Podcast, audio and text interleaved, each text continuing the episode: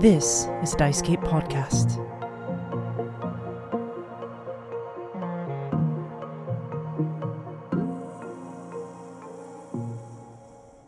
We begin with a bright flash of light and a pop as a lifeless body is illuminated as a photograph is taken. The body lays upon the dilapidated cobblestone courtyard of the Aurum Lumina Factory Concord within the district of Nevermore known as the Ore. We see the body is mangled, nearly split in two from the neck down to the pelvis. On the ground remains various organs and entrails as this body was eviscerated violently. Surrounding it, a pool of blood mixed with some type of dark liquid. We see another pop and a flash of bright light that captures this gruesome scene as we watch the camera lower, revealing the one wielding it. We see a woman in her early 30s, wearing a long black jacket, dark pants, and a shirt with short brown hair, a pixie cut would be the best way to describe her hairstyle. Her build is that of a runner as she kneels down toward the remains to get a better look. We see her eyes narrow on this dark liquid that seems to continually ooze from the body. We watch her place the camera down next to her as she reaches inside to grab a vial from her jacket, and as she does, we catch a glimpse of a badge with the abbreviation OUP, also known as the Office of Unexplained Phenomena. As she uncorks the vial, we hear the sound of footsteps approaching her as we shift our focus towards the other figures. One is of a man in his late 50s, balding and stout in stature, a pair of thick spectacles upon his nose, wearing clothes that are overdue for a change, carrying a leather doctor's bag in one hand. Beside him, we see another figure, a man in his early 40s, sharp jawline, short black hair, wearing a navy blue suit with polished gold buttons and various insignia upon his uniform, with an officer cap upon his head. As he approaches, we see his badge Corporal Hannigan of the Sentinels, the policing body of Nevermore. We watch Corporal Hannigan and the doctor move toward the woman who stands to attention as Corporal Hannigan speaks to her. Officer Navarro? Corporal? Any uh, ideas what happened here? Honestly, not a clue, but I don't think it's the suspect we have. Um, there's no way any person is capable of doing this, as she points towards the body. We watch Corporal Hannigan kneel towards it, taking a good look. We see that he seems a little taken aback by it, trying to hold his composure. The doctor, on the other hand, holds up a cloth to his mouth, sweat pooling on his forehead. Well, before we jump to any conclusions, I think we should have our expert, the good doctor, here do a proper examination and a post mortem report before we um let our main suspect loose. Sir, with all due respect, I can't see how that kid over there did it. I mean, look at him. As she says this, we shift our focus to the young man in question. We see a gaunt and frail individual, his hands handcuffed behind his back. We see a large gash across his shoulder upon his jumpsuit, which is torn and the rest of it covered in viscera and blood. As the young man lifts his head, we see the familiar face of Viktor Krau, and standing next to him, another Sentinel officer watching him closely as we shift our focus back to Officer Navarro, the doctor, and Corporal Hannigan. We can't be for certain, considering who he's related to. What is that supposed to mean? As Officer Navarro says this, Corporal Hannigan adjusts his cap and begins walking that direction, but turns back to face Officer Navarro. Nothing you need to worry about here, officer. You focus on doing whatever it is that you do, this hocus pocus work, and uh, leave the interrogation to me. As he says that, he leaves the doctor and Officer Navarro as he strides toward Viktor, Viktor, you hear the footsteps approaching, echoing off the buildings that reside here within this Aurum Lumina courtyard as they come to a stop next to you. Officer Jasper, you're relieved from watching our suspect here. Please keep an eye on the doctor and uh, our friend, Officer Navarro, over there. Let me know if there's anything they say that should be brought to my attention. Understood? We see Officer Jasper nod and walks away, leaving Corporal Hannigan and Viktor. Corporal Hannigan kneels down to be at eye level with Viktor, looking him in the eyes. Viktor Crow, correct? Yeah, that is me. All right, Mr. Crow. What can you um tell me about what happened here this evening? What's your story? I mean, you have not heard it yet? I am. You, you must have already. I want to hear it from the horse's mouth. What is it? Okay, um. I went out for a break. I was just talking. You know, it's a, a regular day for us. We we go, we go out, and uh, he. Do you believe in in ghosts? I mean, being honest, not really, but you have me interested. Continue. Well, something along those lines came out of him. Um, I I was smoking, and uh, he he started to fall to the ground, and something came out of him. It it was like a uh, almost like blood, but it was it was it wasn't the right color. It started to drip, and he fell to the ground, convulsing, and he exploded. His legs um, emerged from his his chest cavity, and he had been fine moments ago, and then he wasn't. Hmm. Interesting. It, I, I know I sound crazy, and I know what you must have heard. But I am telling you, something emerged from him. Nothing that I have seen before. All right, Viktor. Well, I got another question for you. Just to kind of settle some questions I have in my own mind uh, about this situation here. Um, the last name Crow sounds. I, I, I feel like I've heard it somewhere before. Maybe the papers or. You know, that's right. Are you. Are you by chance related to uh, a Lydia Crow? I I am. She was my grandmother. She passed just a a year ago. Hmm. Well, from what I read, she was uh, known too for having some uh, strange visions. Or what I heard, at least. And uh, maybe it runs in the family. So you uh, believe everything you read? Someone tells you something, you believe it? Is that easy to get into your head? It's not that I necessarily believe everything I read.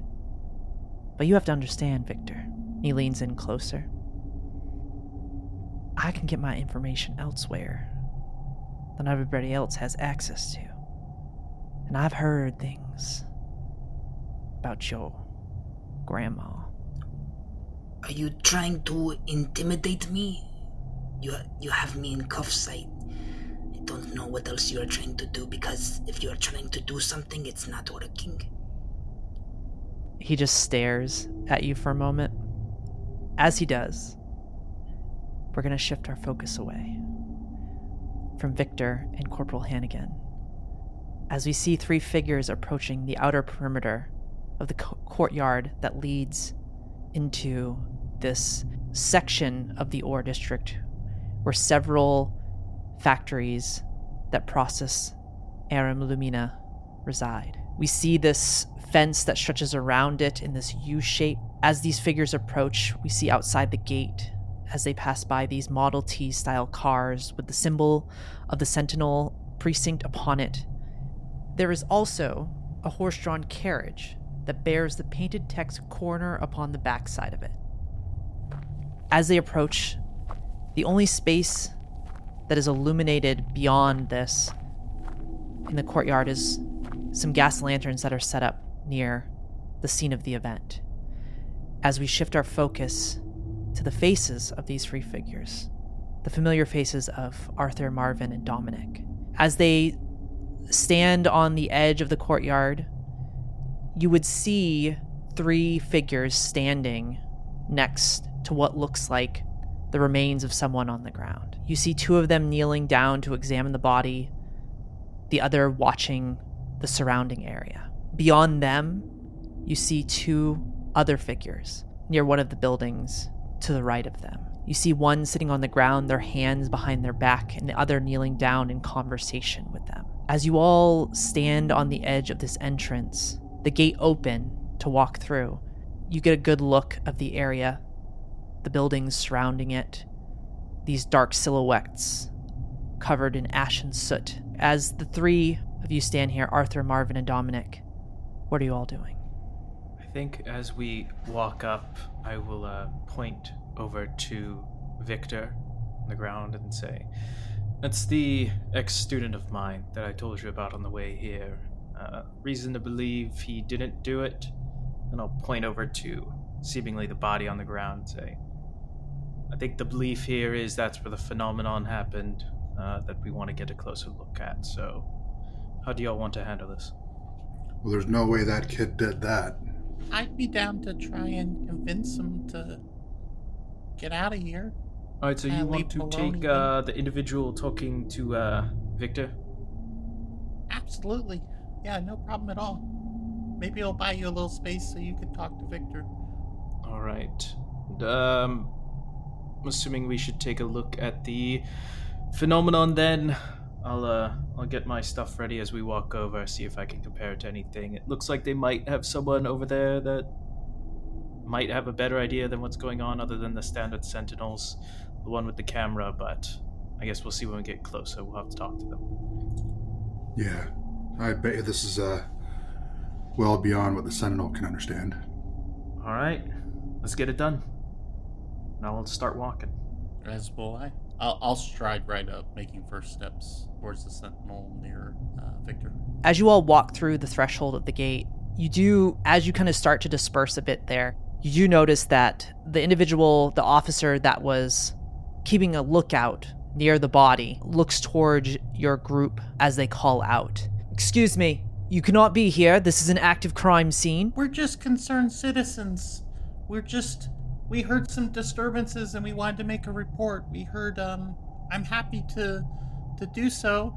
Marvin, as you call out, you see one of the other figures stands up. This woman waves over to your group and she begins heading in your direction. She looks towards the other officer there. I'll chat with him. Don't don't worry about this. As she starts approaching your group, but you do see as she does, the officer that called out to you begins to head towards Viktor and Corporal Hannigan. The woman approaches. The three of you would recognize this individual, Officer Navarro. The OUP, the Office of Unexplained Phenomena, will sometimes reach out to Candela for assistance in things like this. So as she approaches, looking at your group, Dominik, Marvin, Arthur, I was hoping you all would have made it here sooner, but glad Alex got the message to you.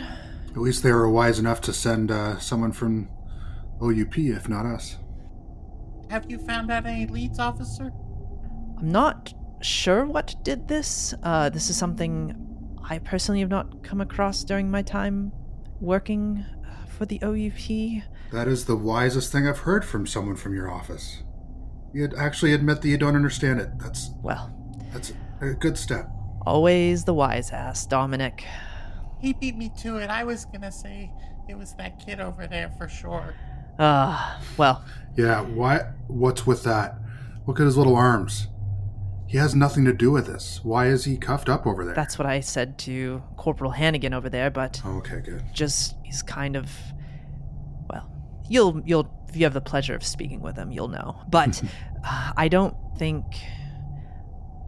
the kid didn't do this i i know Cor- corporal hannigan's going to try and put it on him because of the nature of the situation but there if you see this body there is no way he did this it's just there's there's a lot of like this black ichor around the body, but uh, beyond that, I don't. that's why I called you all here to see maybe if you can find something I'm I'm not seeing. So no other witnesses have made themselves known? Uh, well, there were the couple that saw Viktor next to the body after whatever happened happened, but they've they've been debriefed and um, sent away. Uh, their witness reports have been taken. Okay. Um, beyond that, the only other one that would have seen what happened was the kid. Well, if he's our only witness, someone should tell a corporal over there that you got more flies with honey. I don't know why he's got him cuffed and looks like he's browbeating him right now. Yeah, he always thinks he can just get up in people's faces and think that that's gonna work, but one of these days somebody's just gonna spit in his face, and that's probably maybe that's what he wants. I don't know. Think you could get us some uh, FaceTime with Viktor or with um the body, like without Corporal there? Yeah, I, let me see what I can do. Um, as she says this, you see that at this point, Corporal Hannigan is heading in the direction of your group. Oh, great. All right, maybe if one of you stays here with me and we can chat with them, a couple of you can go try and maybe look at the. Oh, I'm happy to talk with Corporal Hannigan anytime. Hi, Corporal. I I know that I have a couple things that I'm supposed to report to you. All right, who who sent you? Um, Officer Navarro. Who are these folks here? I called for them. Uh, this is. She points to the three of you. This is Dominik, uh, Marvin, and, and Arthur here. They they They're my bodyguards. I was a little scared to come into the district after what I saw. Dominic stands tall, tries to look the part. It's not hard for him. Corporal Hannigan looks at the three of you, looks at Marvin, looks at Dom, kind of nods, then looks at Arthur. Bodyguard? I think having uh, heard him say that, I almost look up from the open book I had, uh, trying to pull stuff up. Like, uh, yes, yes, that's why we're here. Sometimes you need a smart one too. All right, well. What? They're just gonna stand over there, but I have to make a private report to you. I, this is kind of a little um, embarrassing. So All right, you were here at the scene uh, when this happened. Um, I'm, I'm trying to, trying to make sense of all the. Oh, absolutely. Yeah, so I tend to like to just try to peddle my wares after payday. It's it's kind of the best spot. It, they're they're a little receptive to like purchasing stuff after they've gotten money. You know how it is, right? Hmm. All right. Well, I just so I was trying to get a bunch of them uh, out here, and I noticed that there was a bunch of gloom being sold,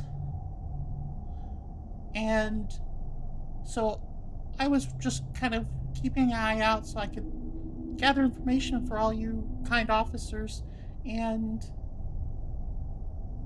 I heard a giant commotion and just I think maybe one of the machines like exploded and maybe hit this poor man. I don't know what it was. Maybe it was a whole bunch of people, but it was it was super loud.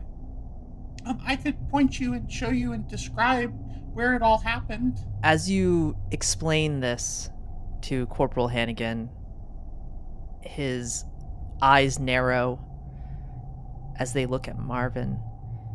Go ahead and make a sway roll for me. Absolutely. I will spend a drive. Actually, I will not spend a drive. I, it's gilded, and I have two dice. So I'm gonna roll two. Uh, the with one of them being gilded. Is this high stakes or low stakes? It is it is a high stakes roll. Um. So my gilded die is a six. As you're explaining this to them, he gets a little bit closer, nodding. All right, well, if you want to show me what you're talking about, I'm I'm happy to oblige. Absolutely. Thank you, Corporal. I, I knew you were a good, upstanding officer of the law. let's just start where I saw the gloom being sold. That's that's really important to this as well because I think it may have been involved with the with the the murder. Is that what happened? I think so. So let's just go around this way. And I'm gonna just take him for a very, very long walk around this factory, buying as much time as I can. I will pun- point out mundane things. I will, I will slip things into things if I need to. Okay. All right. So because you're trying to distract Corporal Hannigan, I'm going to introduce a countdown dice in this scenario. So I'm going to say because you rolled a six on your dice there for the uh, success on just convincing him to go do this anyways, I'm going to start it at a five. So essentially, that'll be the amount of time you allow your companions to try and get what they need before Corporal Hannigan is done being walked around. So you see Corporal Hannigan, Dominik, and Arthur. You see Corporal Hannigan and Marvin begin heading towards the factory as you hear Marvin explaining what they saw and uh, keeping keeping them distracted for the time being, giving you two the opportunity to do what you need to do. So, on that note, what are Dom and Arthur doing in this moment as you're given this time by your other circle member, Marvin?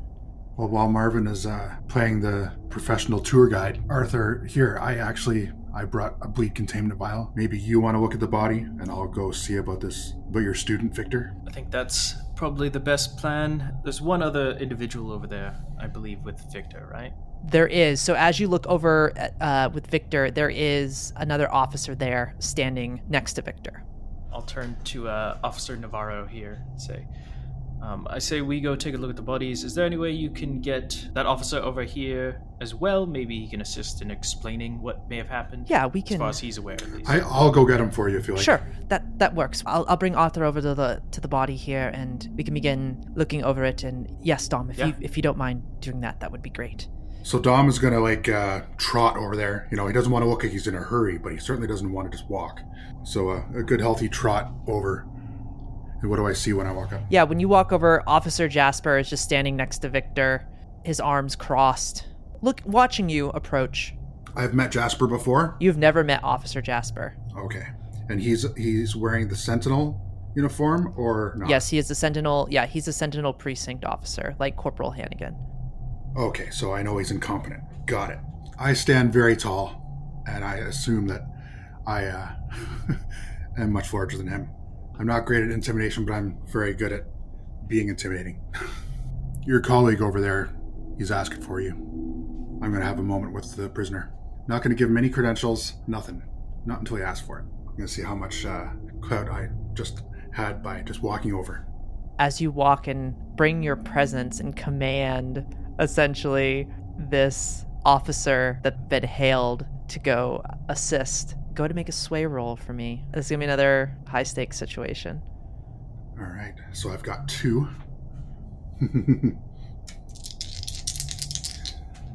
um, then I'm gonna use the drive. Okay. So that's one more die. Here we go. Okay, I got a, a four and two twos, so a four. He looks at you for a minute. My orders were to stay here, watch the suspect. I I'm not arguing that. But are you suggesting that your new orders will be ignored? You want me to walk back there and tell them that? He doesn't say anything. This is just a professional courtesy, like I'm doing him a favor. That's how I say it. He doesn't say anything to you, but he does begrudgingly leave.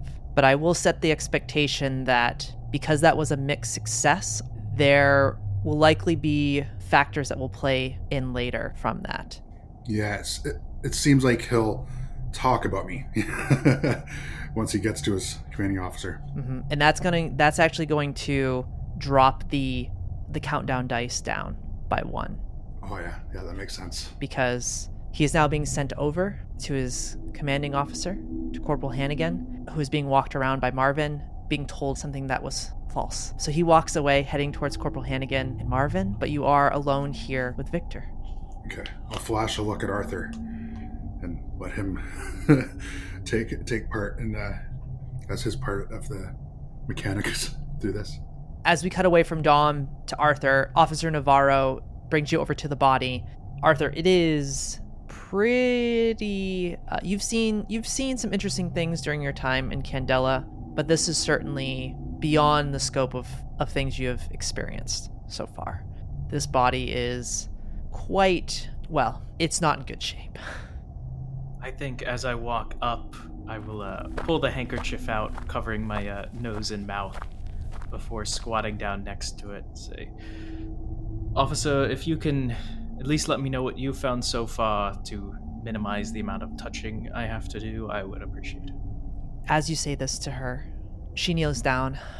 So I've already collected a little bit of whatever this this dark liquid is here. And as she points it out, you see that there is this like iridescent sheen to it. But you notice, um, as as she says, there are like flecks of almost scarlet red flakes within the black ichor, this dark liquid. She shows that to you.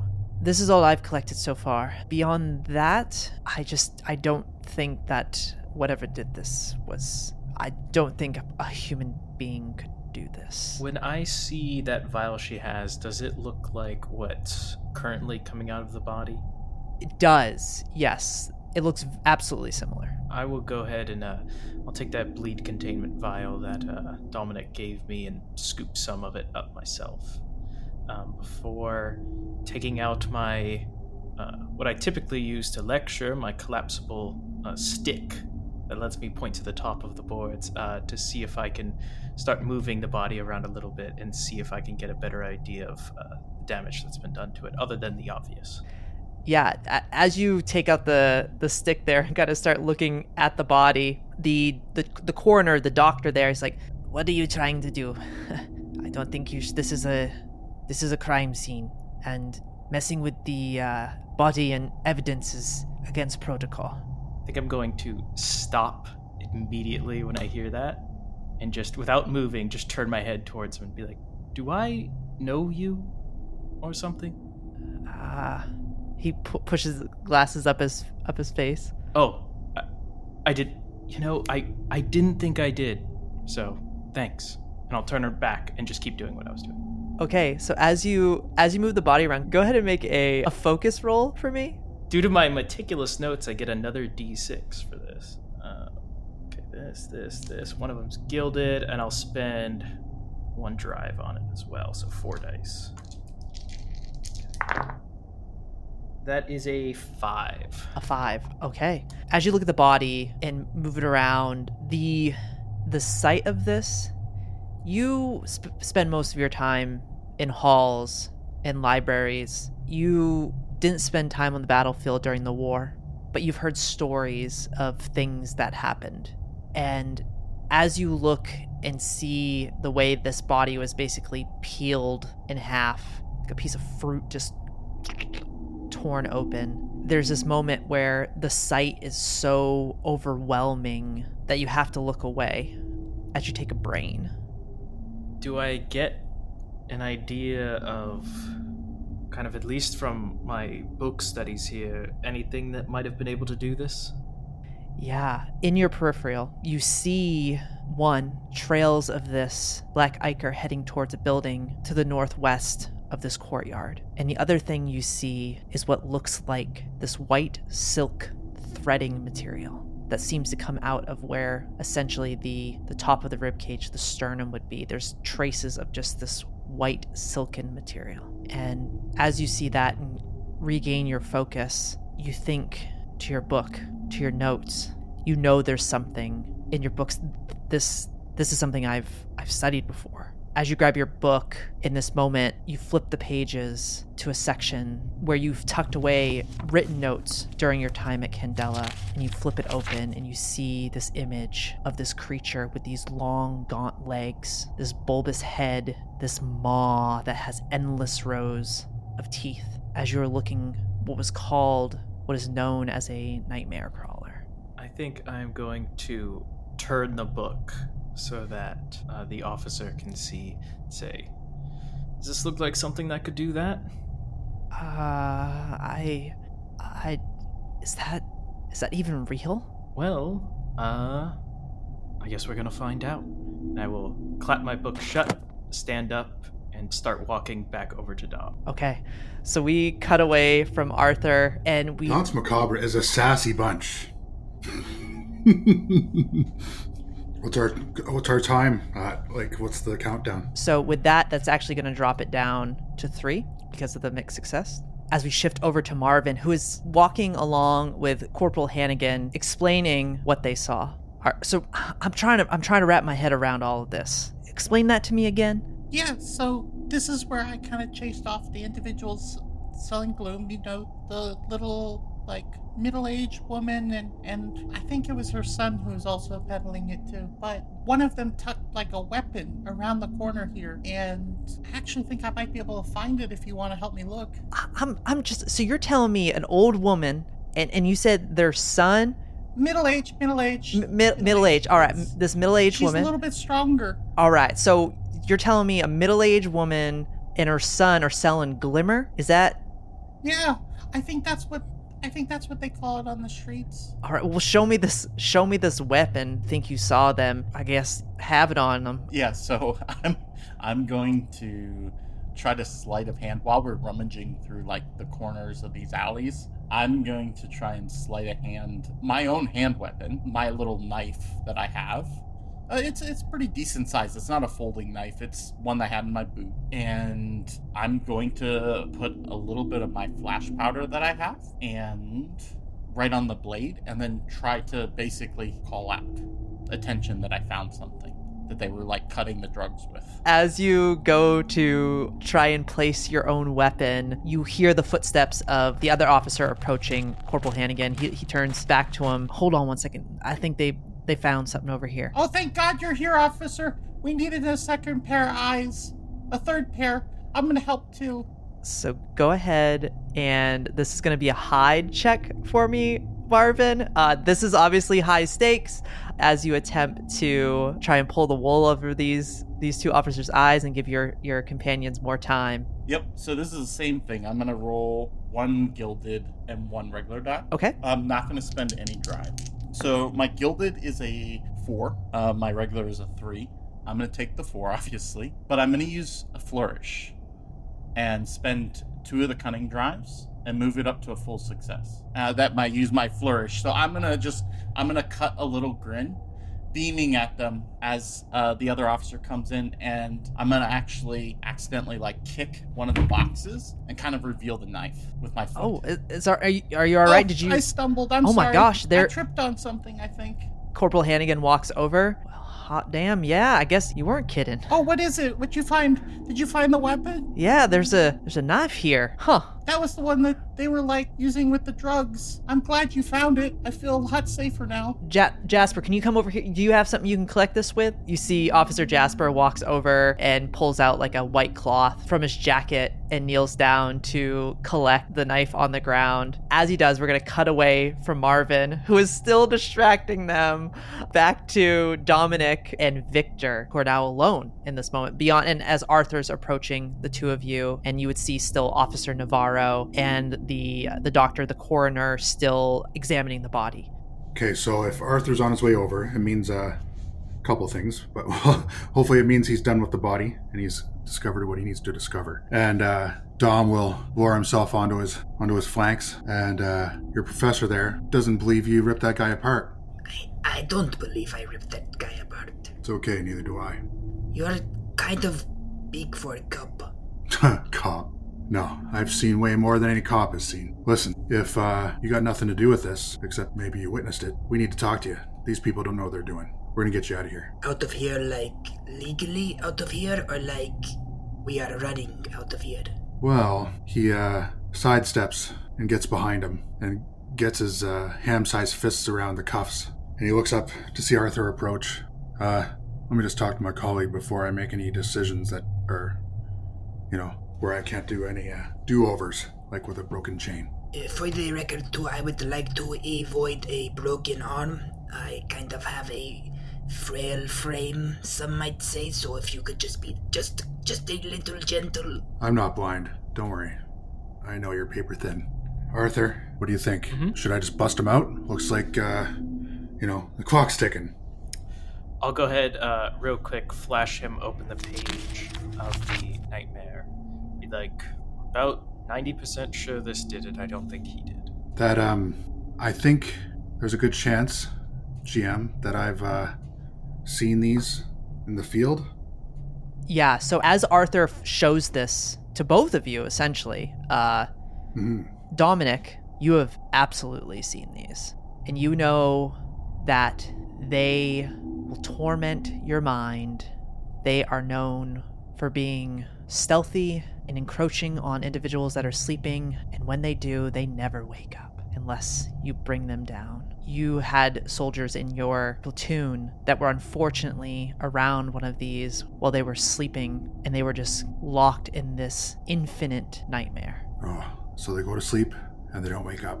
Okay. And then Viktor, you as you see this image as Arthur's holding it out, this is what you saw without a doubt. You know, yeah, I, I, I'm pretty sure that's what I saw. Um, I tried to fight it with a knife.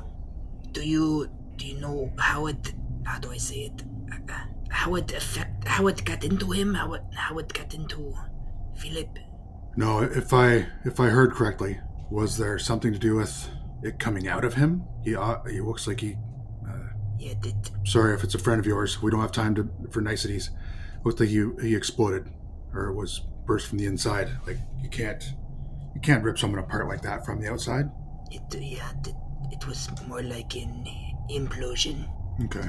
I, I don't even know how it fit inside of him. It, it, it came out and it was three, four times the size. Son, I need to urge you to uh, stop depending on the logic of things that you've known. What you've seen today is not like other things. I've started to see crazy things. I, I guess it makes sense. You saw things? I, I, yeah, I see many things. I mean, do you have something specific in mind?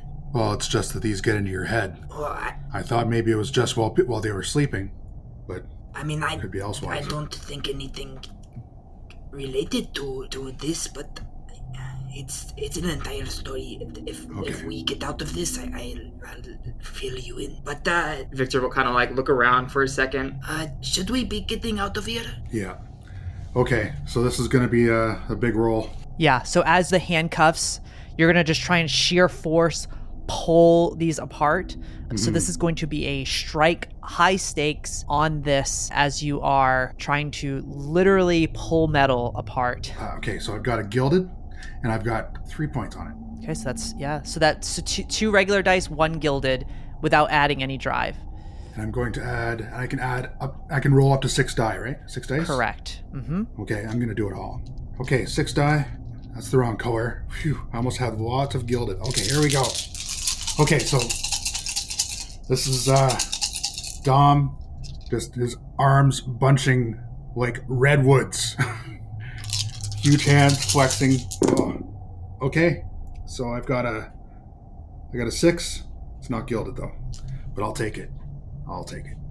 Okay, so as you flex your arms like redwoods, as you describe, you hear the bending of metal getting tauter and tauter and tauter, and then it snaps. Snaps in a way that it actually, just the sheer force causes this like echo, this vibration through, and it causes the latches on each of the cuffs to just break uh, as Viktor's wrists are freed from these handcuffs here. Dom opens his hands and lets the metal tumble to the ground. And in the next second, he has his 44 in his hand.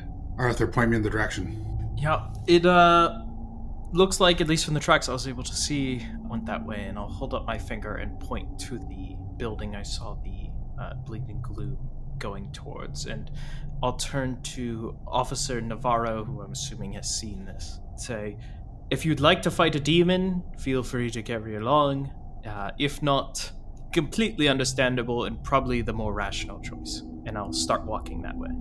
And Dom will full bull charge in that direction, trusting Arthur, because this is what he does, to keep everyone away from me while I do my work. Okay. All right. So you, as you charge forward, uh, Arthur following, what is Viktor doing in this moment? As you are now freed and you see these two figures heading in the direction of where you saw this creature leap through the window. Um, I think Viktor will first kind of call out to them and be like, Where where do you want me to go? Well, I mean, if you care about any amount of vengeance for your friend there, I'd advise you to tag along. Viktor will kind of tap his foot just for just a second and then immediately just pull out his little tiny pocket knife that he's got on him and will start to just trudge right after him. All right. So as Viktor, as you follow, catching up to Arthur, Dom leading the way, getting closer to the building, you see Officer Navarro kind of just keeping an eye out, looking for. She nods as you all pass by her. Uh, she's trying to look around and find Marvin, uh, Corporal Hannigan, and Officer Jasper. As we cut away from the group here in the courtyard back to Marvin, Corporal Hannigan, and Officer Jasper, as Officer Jasper looks to Corporal Hannigan. So, apparently you wanted to speak with me about something. The big burly man told me you had there was something you need to discuss. Um, I told you to stay with the, the suspect. That was an order. Marvin, you would hear this conversation going on as Officer Jasper looks towards Corporal Hannigan. I knew he was lying. Oh, I don't think he was lying. I think he was probably meaning for you to come get me. Let's go back. Let's go see what's going on. So you start heading back uh, in that direction. They're moving pretty quickly, pretty briskly, uh, heading back towards the main area of the of the crime scene. Uh, as Officers, I appreciate I appreciate your hurry, but slow down. Let me keep up with you, or I'm going to be unsafe. The glimmer crazy people could still be out here. go ahead, Marvin. This is gonna be another sway roll, trying to convince them to slow down. This is gonna be uh, again. Uh, we're in kind of a high stakes mode at this point to see if they slow down or not.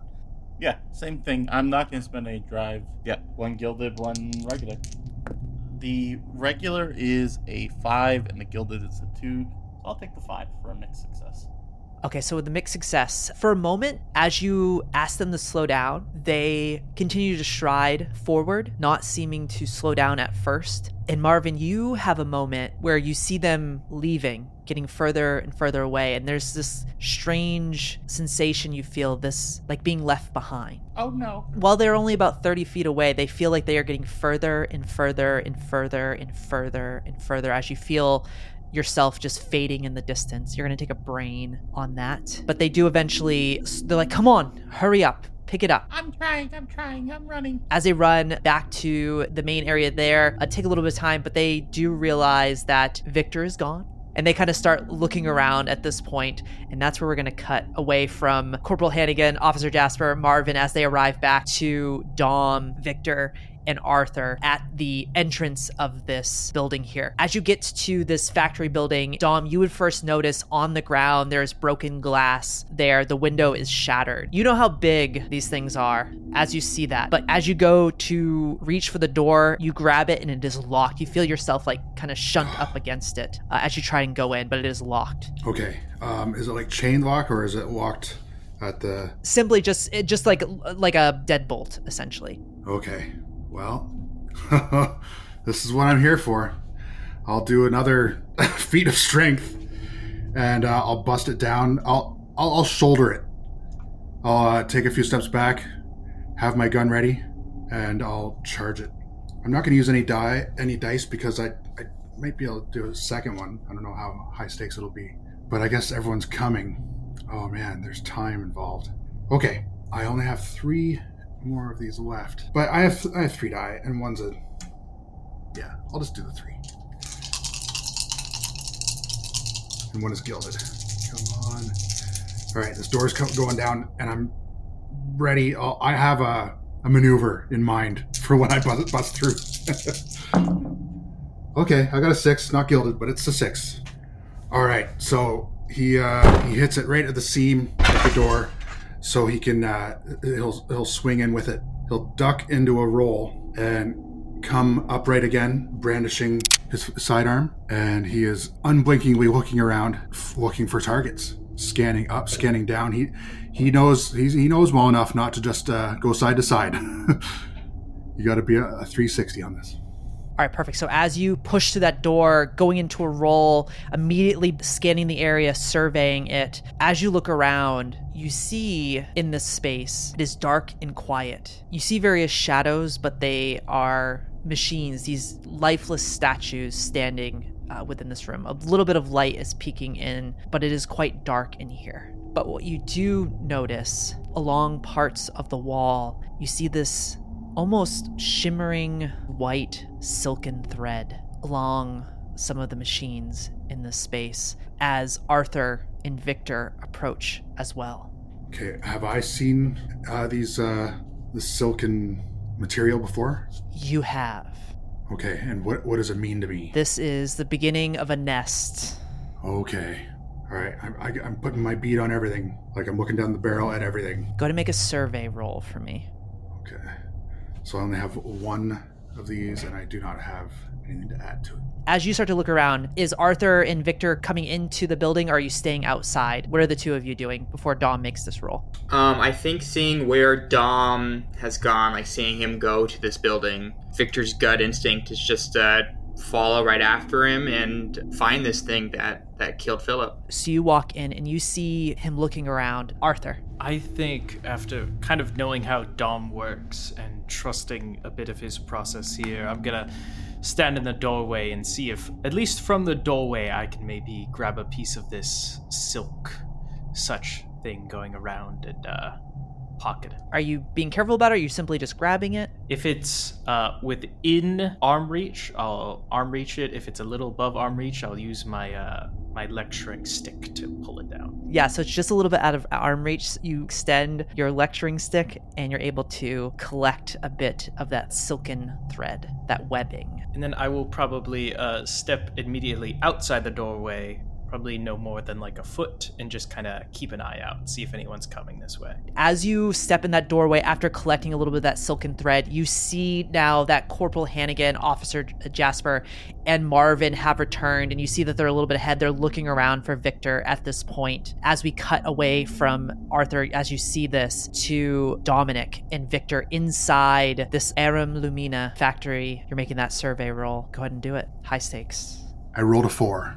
As you look around, scanning the area, hearing Viktor's footsteps come up next to you, you scan the space and your eyes lock onto something. You see in like this cocoon, in the shape of a human body, you look as you scan up, you see at the top of this, this cocoon, a face of a man. It's contorted. It looks like they were screaming. Frozen in time, the look of absolute fear upon this man's face. And as you see it, Dom, you can't help but remember all the faces that you had seen like this. You're gonna take a brain. Oh, Dom winces, going back in time seven years when he was on the in the field. So that this is one of the ones that fell away. He was asleep. Okay, so uh, he's, they're building a nest. This thing's here. It could be food for the hatchlings. But I gotta find Mama. I have to kill Mama. Where is this thing?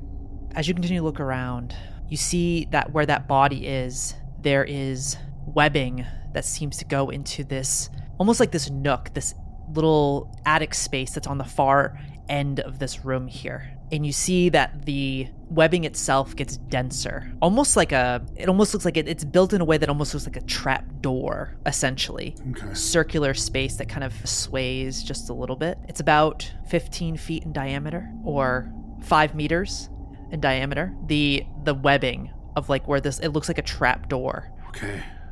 Um, how close is this to us? And I think Viktor is at my is at my side. Is that what you Viktor said? is at your side, adjacent to where you see that body of this man that is webbed into the overall structure of this nest. You see it's about, I would say, 20 meters, about 60 feet away from you, and about 20 feet up.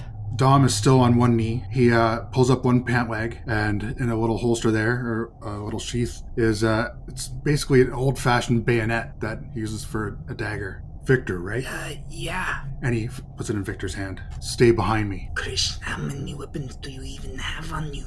Shh. And then he rises, but stays hunched over. He has to think that he's been seen, but he needs to get a bead on him, literally, like the bead at the at the nose of the of his gun. He's and he's aiming it at that opening. He needs to judge from the movement of that gauzy th- stuff to get the center of his target, and he's just going to approach slowly until he sees something like that. If he does, he'll stop before he gets about twenty feet. He needs to. He's hoping to get that movement. All right, so as you approach, Viktor, do you continue to follow? Yeah, while trying to be as like quiet as possible. I think I'm in like a, a low kind of crouch and I'm and I'm following right behind him, trying to scan, kind of like following his eyesight, um, trying to look for what where he's looking, basically. As you approach, Dom, because you are leading, I'm gonna have you make a hide check for me. Remember, too, you all can help each other, so you can give people drives. I got nothing. Okay, this is a high stakes. okay. Um, I'm gonna use some drive though. What drive is it that you're doing? Hide. Hide. So I've got two die and I take the lowest, but I'm I'll going give to you a drive too. Okay, so I'm to one die with uh, you know, not a disadvantage, and I have three drive to use if I really want to, and one resistance if it doesn't go well. High stakes.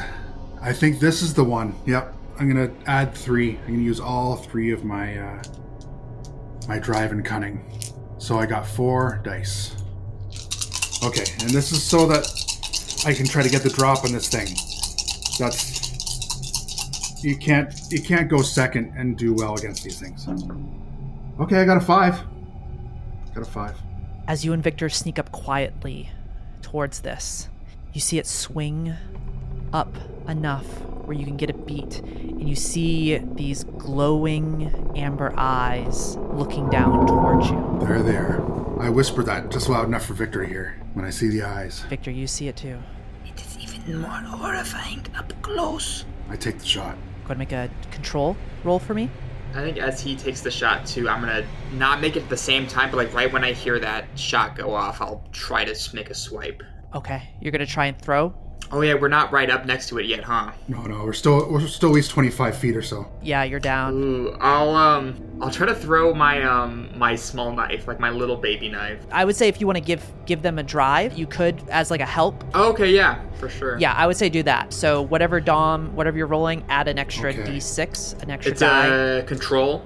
What is Control. it? A shoot? Yeah. Okay. so cool, nerve. Yeah, yeah, nerve for Yeah. Sure. Okay, so I have one dot and it's uh, gilded, and I have another die from my new friend Viktor, uh, and I'm going to do and use my specialty sharpshooter. When you want to make a ranged attack, you may spend one nerve to steady your aim for shooting, and you may add plus two dice to your shot against the target. Before you make that roll, we're gonna cut away. Oh yeah!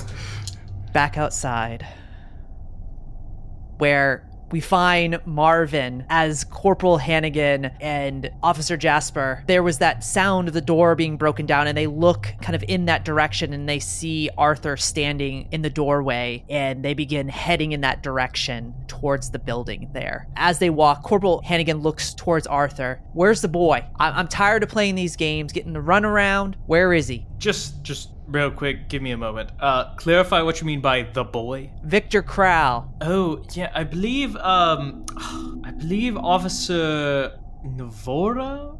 I believe that's her name. I believe she, she handled that. I don't know. We're, we're in there playing, um, uh, you know, the Prosecco puzzle party, and it's getting a little bit rowdy, so I had to come out and get some air. Arthur, as you say this to Corporal Hannigan, go ahead and make a a sway roll for me. Yeah, I'll spend two drive on that. Marvin, are you doing anything in this moment? I'm not gonna mechanically do anything, but I will say I really don't appreciate you leveling these accusations against my bodyguards. They've done nothing but be upstanding. Okay, I got a five. Hearing what Marvin says, Corporal Hannigan, all right, I, you two are gonna. I need. I need the two of you to go. You got to come with me right now. I need to have a talk with you two. Might require a little trip down to the precinct. Are we under arrest, officer or corporal? I I've been nothing but helpful. I need you two to just. This is an active crime scene still. We have our our main suspect is missing at this point. So Come- come with me. I- I-. Why are you Why are you bothering us? We've tried to help you as much as we can. Go Go search for him. We'll we'll get we'll clear out of this area. I've got to go inside and like find my other bodyguard, but I think Dominik tends to drink a little bit much. But I wish you luck on your on your attempts to find Viktor.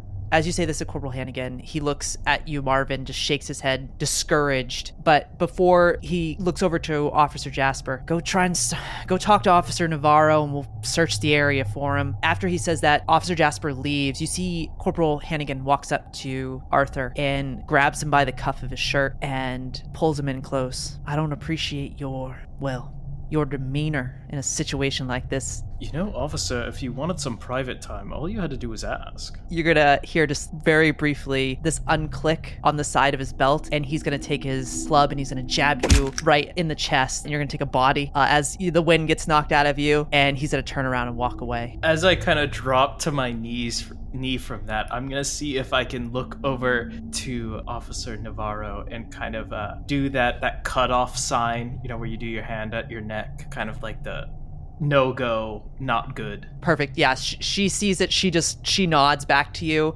and she immediately starts walking to uh, towards Corporal Hannigan. Actually, she walks right past because Officer Jasper is walking towards her. She just walks right past him towards Corporal Hannigan, ignoring the other officer. As that happens, she walks towards Corporal Hannigan. Conversation begins happening. You can't quite hear; it's a little bit out of earshot. But as that happens, we cut back to inside the factory building here. okay, I got four die, four dice here, one of which is gilded. Double six, one is gilded. Whoa. Critical success. Okay. Gonna put back one of those drives too. Nice. As you fire the gun, Viktor throwing a blade, you just knew where it was. And as you fire through, it tears a hole in this essentially like this web trapped door, and you hear this screech. And as it flips open, Viktor's knife flies and it strikes the creature right in the middle of its head as it crawls out from within uh, and starts climbing up the ceiling to get a high vantage point above the two of you as it is furious. As it comes out of that, the as the trapdoor opens, you see hundreds of these little spiders descending out. Oh my god. I just look over my shoulder. Like, d- the thing is startled for a second, right? After taking a couple hits like that. Yeah, so it's it's it's definitely making its way towards you because of the that critical success on that shot. Uh, it crawls down and it, it is it's certainly you hit it in a point between the two of you. It's pretty hurt, but it is also in a desperation mode and it is coming at you hard. As you strike it, it's going to drop down towards you and it's going to try and take a swipe. As you see two of its legs, which are sharp like knives, kind of come in like almost like pincers and try and like stab you two uh, in the side. As it does, I need you both to make a move check for me. Okay. I'm gonna use uh, one of my drive, the drive that I just earned back. You go ahead, Viktor. Uh, okay, I have mine. I have a two. I got a six and a five. Dom, you're able to leap out of the way, but in doing so, you see Viktor gets kind of pivot into the area where the two pincers. Well, what what I'm going to do? I'm going to use my behind me power here. I spend one nerve to choose an ally in the same area as, as me who is about to take a mark from a phenomenon, which I think he's about to. um, Yeah. So I and I describe what I do that allows me to take the mark instead. With, with that that six, I mean uh, I'm going to ride that. I'm going to I'm going to see those pincers coming at this young man that ran directly after me, followed every instruction without hesitation. Um, this kid's a soldier. I jump in front. I like uh, I basically leap on top of him and take it in the back, whatever is coming at him. Okay, so you're gonna soak one of those. So you're gonna take one of those bodies. So yeah, so as you go to block, you're able to. It cuts across your back, tearing your shirt. You feel the blood start to drip down your back, Dom. Uh, because you rolled a two on that though, Viktor, it is going to be. Uh, so you're instead of taking two bodies, you're only gonna take one because Dom took one of them for you. As Dom kind of gets in the way, you still get hit by one of these legs as it flings you across, and you crash up against a wall as you take a body. But as that happens, some of these smaller spiders begin crawling towards you as well. But you have a moment where Mama Nightmare Crawler, uh, she's repositioning herself and looking towards Dom. I'm gonna empty uh, the rest of the chambers in my uh, 44 on this thing, and I'm going to tuck this guy under my arm and shoot as I walk backwards towards the door. because these things scuttling, I don't have that many bullets. We yeah, we have to figure this out. Yeah. I don't know how many shots I can get off. I don't know how fast I am. Oh, jeez. Shit is scary, man. So, I'm going to do. I only have two more of these left. I'm gonna use uh, sharpshooter again. Okay, this is this is a this is a big roll. Okay, so I have three die, three dice, and uh, one of them is gilded.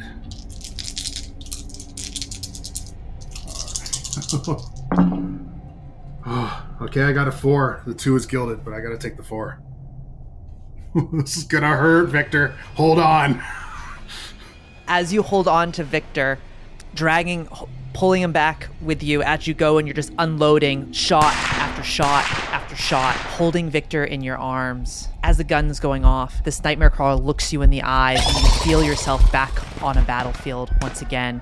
One of your own soldiers in your arm, trying to get them back to a safe location as you fire and fire and fire and fire. You just keep clicking on it after all the bullets have been released from your gun. You just keep clicking and clicking, your eyes locked on this as you see it falling to the ground, but you, you can't stop. You just keep firing and firing. And Viktor, you feel your, the wind being squeezed out of you as Dom pulls you back towards the door. And Dom, Dom is growling. He's saying, "Stay with me. Stay with me. Don't stop breathing. Look at me. You're gonna make it." You are making it quite difficult. as Viktor says that, you you come back to Dom, and you hear just the creature crash on the ground. You hear crushing of the smaller spiders uh, being crushed beneath this massive beast, this nightmare crawler. As you get towards a door, and you and you kind of bump into Arthur, uh, who is picking himself up from the ground. As these the small little spiders continue to crawl towards you towards the door. Burn it down. Burn it down. And Marvin, uh, you would see this as well as they come to the door. And at this point, too, Captain Navarro has seems to have taken Corporal Hannigan and Officer Jasper on a wild goose chase. At this point, Hearing burn it down, I will immediately rip part of my shalvar and dump all the rest of the flash powder that I had used and just strike a little uh, flint and tinder and chuck that handful into the room. Like I'm looking for like something flammable in that factory, whether that be a, um, a wooden box, a crate, something like that. I wonder if that gauzy stuff will uh, go up. as you throw that into the building, it does ignite the webbing there, and you start to see the smaller nightmare crawlers uh, chittering away as the flame licks up against the webbing and begins to encapsulate the space as it catches on wooden boxes, uh, and the flames just continue to grow and grow uh, as you just continue to hear these chittering nightmare crawlers just screeching out uh, as the flames begin to erupt, as you all are able to step out of the door, closing it behind you. There's there's no sign of uh, the corporal. It seems they are. It seems they are gone at this point. Okay, we got to get out of here. But is everyone safe? Are you okay? I mean, it, you were somewhere else for like a, a couple of seconds. We can't talk about that now. Okay, but I would like to, so I'm going to remind you. Viktor will kind of look around and Okay, uh, where to next? Uh, does anyone know where that, that piece of crap? There's a uh, an officer that had me in cuffs. Uh, he must be looking for me. Did you tell him where you lived? Because if so, we can go down to the to the docks, to the harbor front, try and hide out there for a little. I did not tell him where I lived. Uh, I. He's kind of a pain in my ass, to be honest. Um, That aside, uh, what's in the harbor fronts? Oh, it's just where I know the area best. It's just kind of my hangout. Um, nothing particular about it. Do you know if they patrol down there frequently, or is it, is it safe? It's as good as any spot. Uh, I suspect you also need an explanation of why we're involved too. You kind of earned it. Yeah, I think that would be quite nice, actually. Uh, so, like. Okay, guys, this conversation has to be on the road. This place is burning down. Agreed. Let's go. Okay, yeah, we can. Yeah, we can Harbor talk on the way. I, I, I, yeah. As you all leave this courtyard where these Aurum Lumina factories reside, you make your way out of here, and that's where we'll end this episode. That concludes assignment 197 Beyond the Veil. Tune in next time as we continue the story of the Circle of Danse Macabre and the mysteries that await them within the twisting streets of Nevermore. Thanks for listening. Hello, hello, Kylie Holub here, Game Master of Season 1 of the Streets of Nevermore podcast. I wanted to take a moment to shout out our Patreon subscribers Benjamin Hadler, Kenneth Torek, The Final Holmes, and Seth George for your support. If you are interested in becoming a patron of the podcast, please head over to patreon.com slash dicescape to learn more about the available tiers and the perks you get for becoming a Dicescape Patreon subscriber. Some of those extra perks and bonus content is available now on the Patreon, including Viktor Crowel's audio logs and office hours with Professor Wright, and a lot more. Links to our Patreon will be found in the show notes and a link to a video breaking down the various Patreon tiers. Your patronage helps support our small team scattered across the country put together each episode as we continue to refine our craft, utilize better resources so that we can deliver continually evolving episodes throughout the remainder of the season and beyond. Thanks again for listening, and we look forward to sharing the next episode with you soon. Bye bye.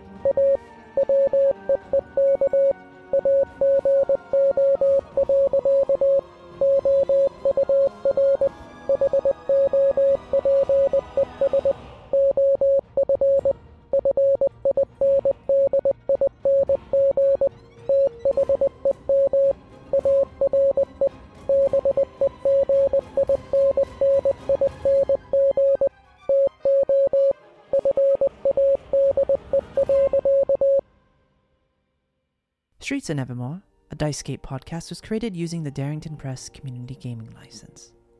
The Illuminated World Standard Resource document is owned and copyrighted by Darrington Press, LLC, all rights reserved. Streets of Nevermore, a Dicescape podcast, is adapted and based on content created and owned by Darrington Press. Candela Obscura, Darrington Press, LLC, 2023, available at darringtonpress.com.